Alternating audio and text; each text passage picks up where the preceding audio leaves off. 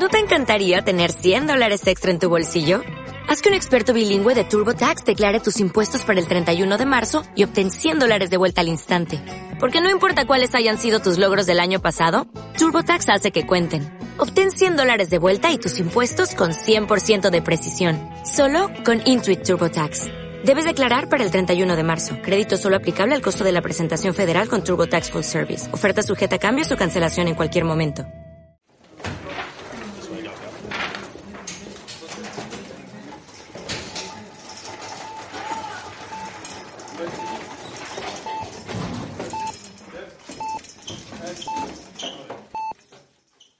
La salud en el Perú oscila entre ser un privilegio para aquellos capaces de costearla y un servicio público brindado a la mayoría de ciudadanos en medio de una precariedad y desidia fatales. Este escenario se complica aún más cuando aquellos que deben acceder a este derecho deben luchar contra barreras burocráticas, legales y hasta mentales para obtener el medicamento que puede permitirles tener una vida digna y sin dolor. Para ellos, la ignorancia y la indolencia pueden bien devenir en la muerte. Este es el caso específico de los pacientes que requieren de la legalización del cannabis medicinal, quienes no se detuvieron ante los prejuicios de ciudadanos y el Estado y lucharon por tener acceso a esta medicina.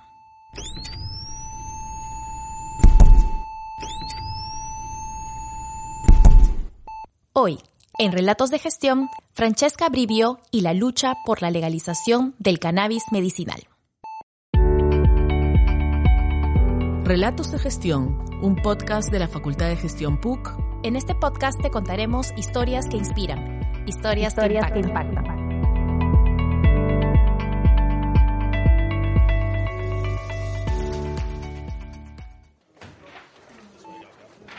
Bienvenidos a Relatos de Gestión. Gracias por acompañarnos nuevamente en estas conversaciones para conocer de primera mano el trabajo e impacto de ciudadanos que decidieron actuar en su entorno. El día de hoy contamos con Francesca Brivio para conocer más de la lucha por la legalización del cannabis medicinal. Bienvenida, Francesca. Hola Helen, gracias por invitarme. Feliz de venir y, poder compartir un poco de, de la historia de esta lucha. Gracias a ti, Francesca.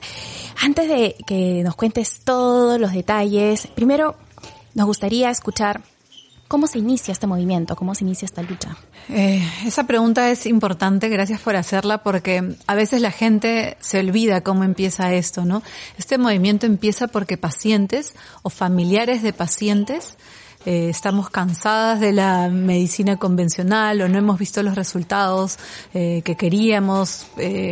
Somos personas que generalmente hemos perdido mucha calidad de vida y hemos pasado por toda una vía crucis hasta llegar a la cannabis, ¿no? Entonces, estas regulaciones y, todas las políticas que están dando alrededor empiezan por eso, ¿no? Por una lucha de pacientes y familiares, madres, sobre todo de, de pacientes que, estaban buscando una calidad de vida, ¿no? claro, entonces ahí tienen una, una primera, un motivo fuerte por el cual empezar a trabajar.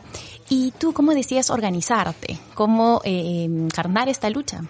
Que se hace tuya finalmente y luego ya se va haciendo algo mayor. Sí, eh, en realidad empiezo porque yo tengo una enfermedad de las denominadas raras, una enfermedad a la sangre que es muy complicada. Eh, en el 2009 empieza y en el fin de 2013 yo tenía, esta es una enfermedad complicada, entonces me da muchas enfermedades asociadas, he estado en silla de ruedas, náuseas, vómitos, dolores de, cabeza, de cuerpo, fatiga crónica, lo que se te ocurra, me han quitado el útero por eso, ¿no? De, de, toser por una neumonía que me dio, me rompí las costillas, las costillas en sí, muchas, muchas complicaciones. Entonces, a finales, y yo llegué a tomar 32 remedios en un momento. Siempre digo remedios que no remediaron nada. El mismo día. Eh, en el mismo día, ajá. Tenía que tomar, entonces me daban a veces como unas pastillas de, de cáncer, unas quimios orales, cortisona, opioides, un, un, montón de medicinas. Y a final de 2013 me invitaron un cigarrillo de, de marihuana había fumado varias veces, había sido fumadora eventual, pero nunca habitual. Entonces me ofrecieron y a la hora de fumar sentía alivio, tenía mucho dolor ese día y náuseas y, malestares. Y a la hora de fumar sentía alivio.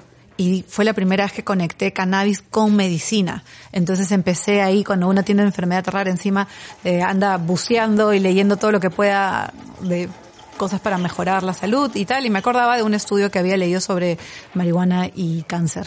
Entonces, así empecé a investigar. En el 2014 decido dejar todas las medicinas, empiezo a usar cannabis y para el 2017 decido eh, decirlo públicamente. O sea, si bien yo sí a veces un tweet por ahí o algo como a favor y tal, eh, decido salir en medios, ¿no? Y ahí es cuando salgo en la portadas ya de algunas revistas, medios, noticieros y tal, hablando porque había que quitarle el estigma, ¿no? Y quería hacer un poco eco de voz de estas madres que venían luchando también y no estaban teniendo el apoyo necesario. Claro, en ese momento digamos que ya empieza a despertar tu activismo, ¿no? Que empieza de una lucha, experiencia personal.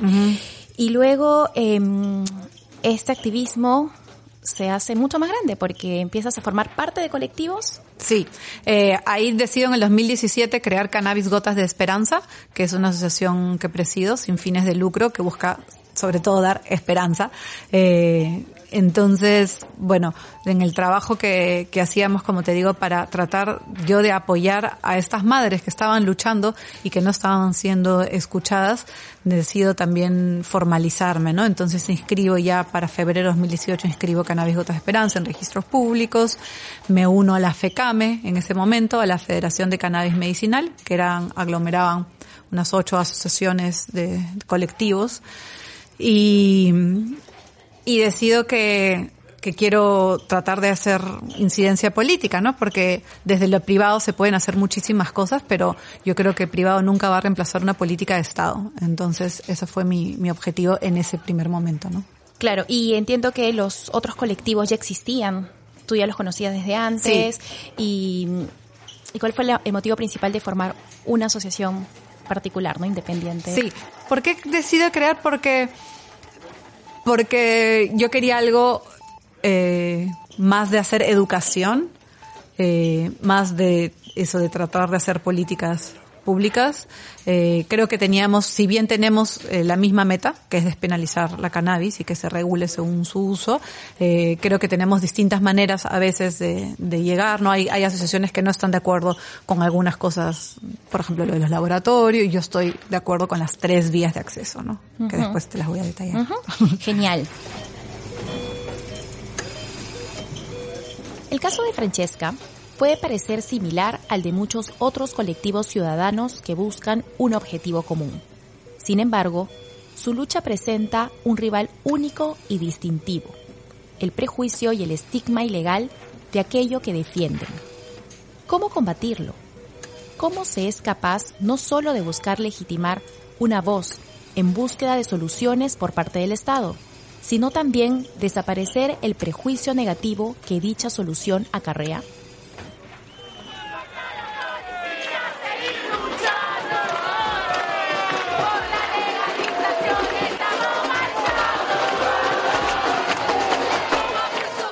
Estábamos conversando sobre este inicio de, la asociación, de los colectivos, de todas las organizaciones que hay en torno a esta lucha. ¿Cómo lograste eh, unificar, trabajar en conjunto para esta meta más grande, mayor, que es hacer incidencia? Sí, cuando empiezo con Cannabis Gotas Esperanza, que más que nada era ayudar a... Eh, darle información a la gente, información informada, eh, que se pierde el miedo, quitar el estigma, eh, eh, uso informado, ¿no? Que la gente sepa que cannabis obviamente no es la panacea, pero sí es una opción terapéutica válida.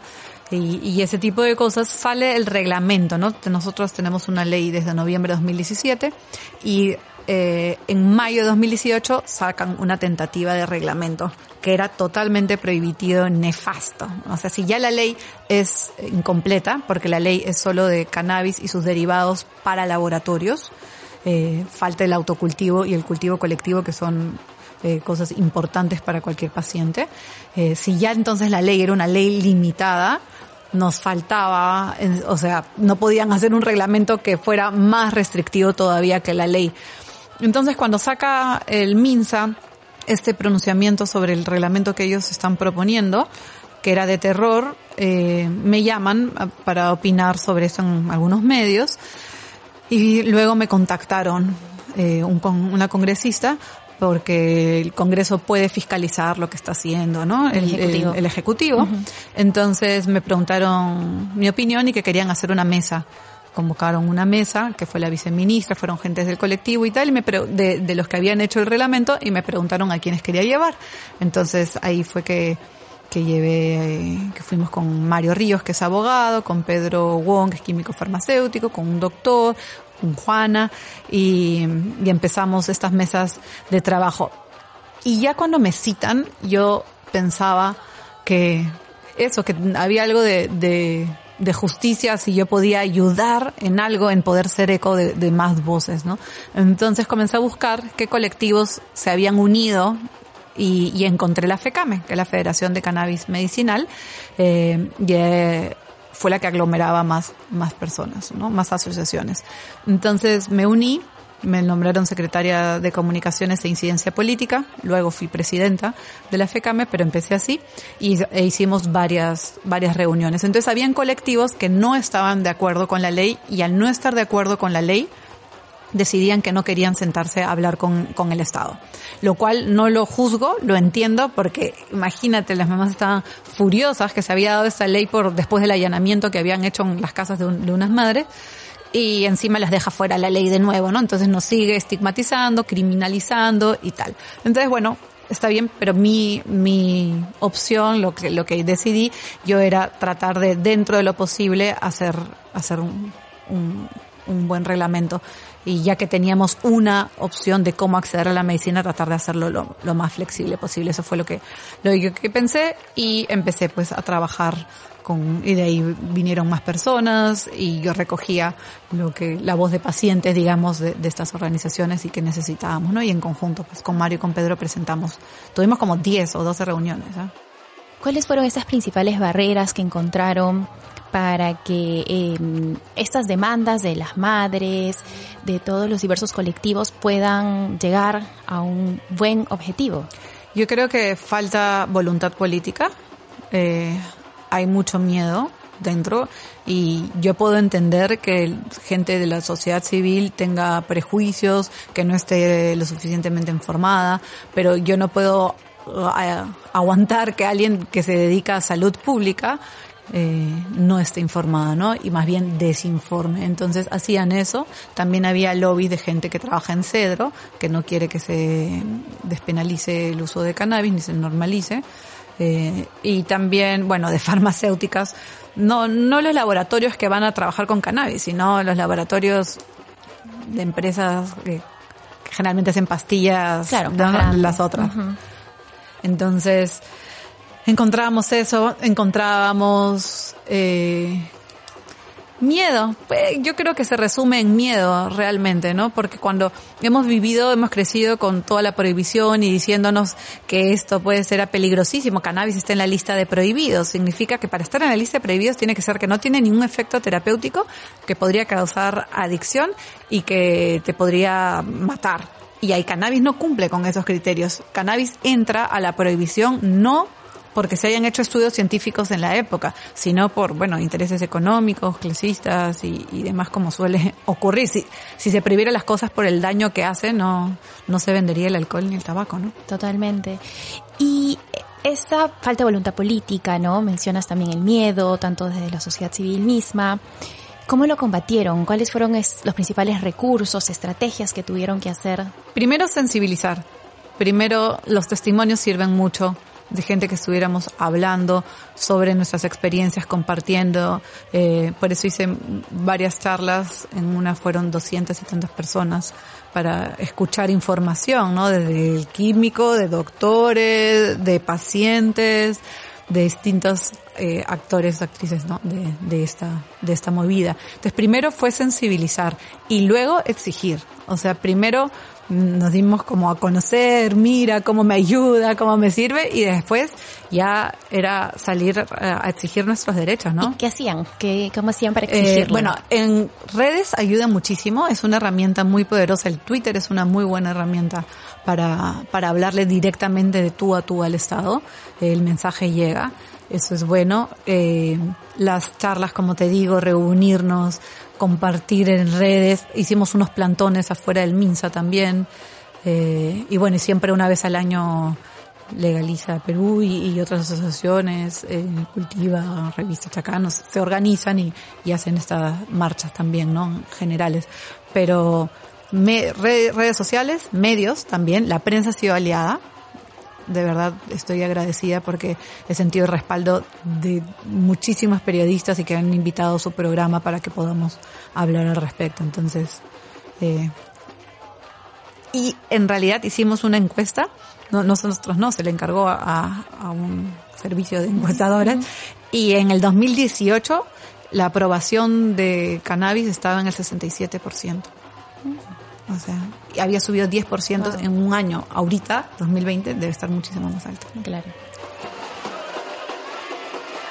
A lo largo de la conversación, hemos podido conocer las dificultades del colectivo en búsqueda de la legalización del cannabis medicinal, la unicidad de su lucha y el valor de actores externos para alcanzar el foro político y tener un impacto real en la sociedad. Y para poder ver la culminación de estos principios en el caso de Francesca, pasamos a nuestro bloque final. 67 votos a favor, 4 en contra. Existen muchos fármacos. Presidente, eso no es posible. Y que necesitan acceder de manera legal. Estamos hablando de un debate sobre... Bien, y una vez dentro de este debate político, ¿Cómo fue tu trabajo con aliados de diversos sectores? ¿Qué, qué es lo que tuvieron que hacer ahí para tener un, mayor impacto? Eh, bueno, en Cannabis Gotas de Esperanza eh, nos parece importantísimo eh, sumar y sacamos el logo, ¿no? Que el eslogan de juntas somos más fuertes, porque es, y ahí juntas son mamás, sí, pacientes. En realidad, yo cada vez que va pasando el tiempo creo que todas las áreas, no todas las áreas. Yo animaría que los cultivadores, las cultivadoras hagan como un gremio de cultivadores, los pequeños empresarios también, los laboratorios también, pacientes y deberíamos tener una asociación, una federación de todos esos pacientes. Yo ya no pertenezco a la FECAME, pero igual sigo manteniendo eh, contacto. Mario Ríos, que ahora es el presidente de la FECAME, que es abogado, especialista en Derecho en Salud, él pertenece al Consejo Consultivo de Cannabis Otra Esperanza. Pedro Wong, que es químico farmacéutico, también, doctor Max Zamora, eh, la doctora Estefanía Alfaro, también tengo a alguien experto en la parte de agro, también eh, un científico de la Cayetano, ¿no? que está haciendo investigaciones en, yo creo que hay que tratar de, de, agarrar todas las áreas que se pueda, pero nunca olvidarnos, como te decía al principio, de cómo empieza esto, que es por pacientes y familiares de pacientes. Entonces, ahorita a veces quieren eh, replicar este modelo biomédico hegemónico, como que el doctor o la doctora es quien más sabe y, y, y nosotros irnos anulando. Cuando eh, eso no, no debería ser así, ¿no? Nos tienen que escuchar, somos millones de pacientes que hemos estado usando esta medicina. Obviamente yo siempre recalco que si es para el uso medicinal tienes que ir a una cita médica, no porque sea peligroso, sino porque para tener los efectos terapéuticos deseados. Será quien te diga, mira, debes vaporizar la flor, ¿no? El cogoy, debes usar el aceite, debes usar un ungüento, debes usar todo lo que sea, pero no una tal cepa, que hay un acompañamiento médico profesional al respecto. Eh, pero sí es importante la unión, sí funciona muchísimo más cuando estamos eh, unidas. Eh, no solo que Perú, esto es un movimiento global en realidad. También pertenezco a la, a Sociedad Brasilera de Estudios de Cannabis y también un grupo en España, Cana Woman, y tratamos, de, tenemos redes en Latinoamérica, porque de eso se trata, ¿no? Se trata de que podamos despenalizar cannabis en realidad mundialmente, esa es una planta que no tendría por qué estar en el lugar prohibido en el que está. Pero a mí me alegra mucho. Yo creo que sobre todo la, la, lo que se consiguió en el 2017 con esa ley es una, cultura, eh, una victoria cultural. Se logró que la gente acepte y pueda entender que la cannabis tiene usos medicinales terapéuticos importantes. Claro, entonces mencionas cómo pudiste trabajar con actores de toda una cadena, ¿no? Desde en, en el sector agricultura, farmacéuticas también, médicos, especialistas. Y, mencionas un gran logro desde tu participación en, en esta lucha, que es este le llamaste victoria cultural, ¿no? Es uno de los de, de estos grandes logros. O- otro otro impacto que tú hayas visto desde que empezó esta lucha que aún continúa. La esperanza que tiene la gente es bien bonita, ¿no? Me, a mí me conmueve mucho eso. Me escriben todos los días a pedirme información, todos, y yo lo que hacemos en Cannabis Gotas de Esperanza es entregarle una lista de doctores, doctoras que pueden ir, decirles en qué estado está la ley, qué es lo que pueden. Les incito a la desobediencia civil, no porque una ley exista significa que es justa, entonces que apliquen el autocultivo, que se manden. Yo he ido al ministerio a pedir, y si no me voy a ir a juicio para demandar el autocultivo. Eh, creo que hay que ir sentando precedentes, ¿no? No, no solo desde, desde la computadora, sino también salir, accionar, cuando se hagan convocatorias, que la gente nos acompañe. Yo creo que mi trabajo un montón es de hilandera, en medio, ¿no? Que trato de cuando hablo con la industria hacerle entender que necesitamos y que apoyen el cultivo, no estén en contra del, autocultivo ni el cultivo colectivo.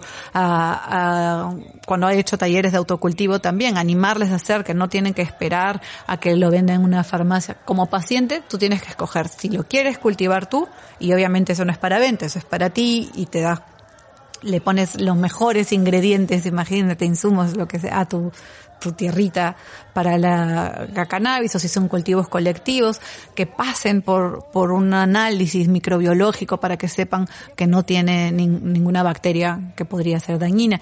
Eh, y los laboratorios obviamente que tengan buenas prácticas de manufactura, comercio justo, un, o sea, un trato eh, bueno para pacientes y para las personas que trabajan en sus empresas, al Estado hacerle entender nuestras necesidades, ¿no? Que no porque ahorita, por ejemplo, se puede vender en una farmacia de todo el país, eso no responde para nada. Y encima un tipo de, de, de, de las vías de administración, un tipo de cepa, o sea, ahorita es como prácticamente no, no tuviéramos nada, ¿no? Y quieren a veces retroceder. Entonces eso es lo, lo fregado cuando uno avanza, pero después llegan gente nueva al, a los ministerios o lo que sea y, y quieren y retroceder. Entonces, pero bueno, uh -huh. ahora vamos a seguir eh, luchando para la siguiente ley, que es para el autocultivo, el cultivo colectivo, y en general deseamos que se despenalice, como te digo, la cannabis en general, en realidad, y el uso adulto, el uso lo puedan usar, y el uso terapéutico médico también, ¿no? Uh -huh. Entonces, ahorita está pendiente eh, para el debate sí. el cultivo, sí. la ley de autocultivo, autocultivo ajá, y uh -huh. cultivo colectivo. Eso es lo que falta. Falta que se separe la siembra en esa misma ley que es para laboratorios. Obligan al laboratorio a sembrar cuando tú podrías tener tu empresa de agronomía y sembrar y venderla al laboratorio, ¿no? Pero ahorita no está separado.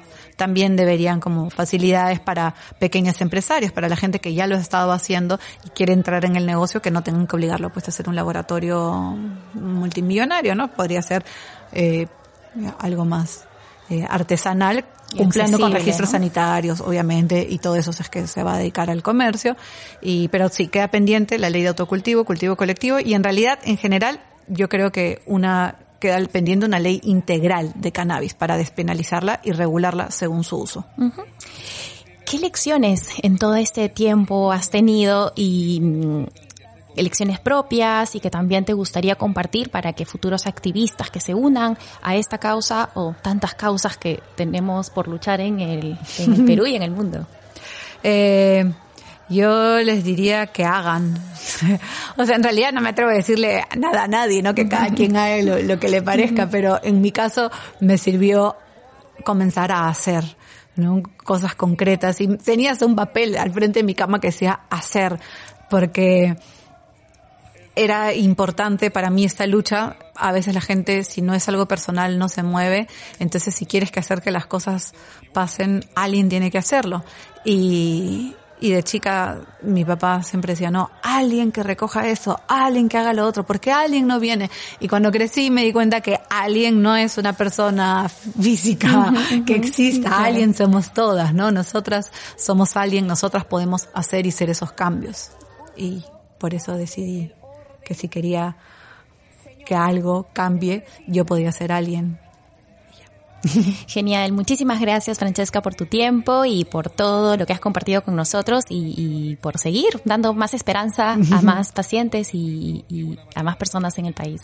Gracias, gracias a ti por, poder compartir eso y agradecer siempre a la gente que apoya y obviamente en eso es un trabajo que hago sola, ¿no? Si no, si no, no funcionaría.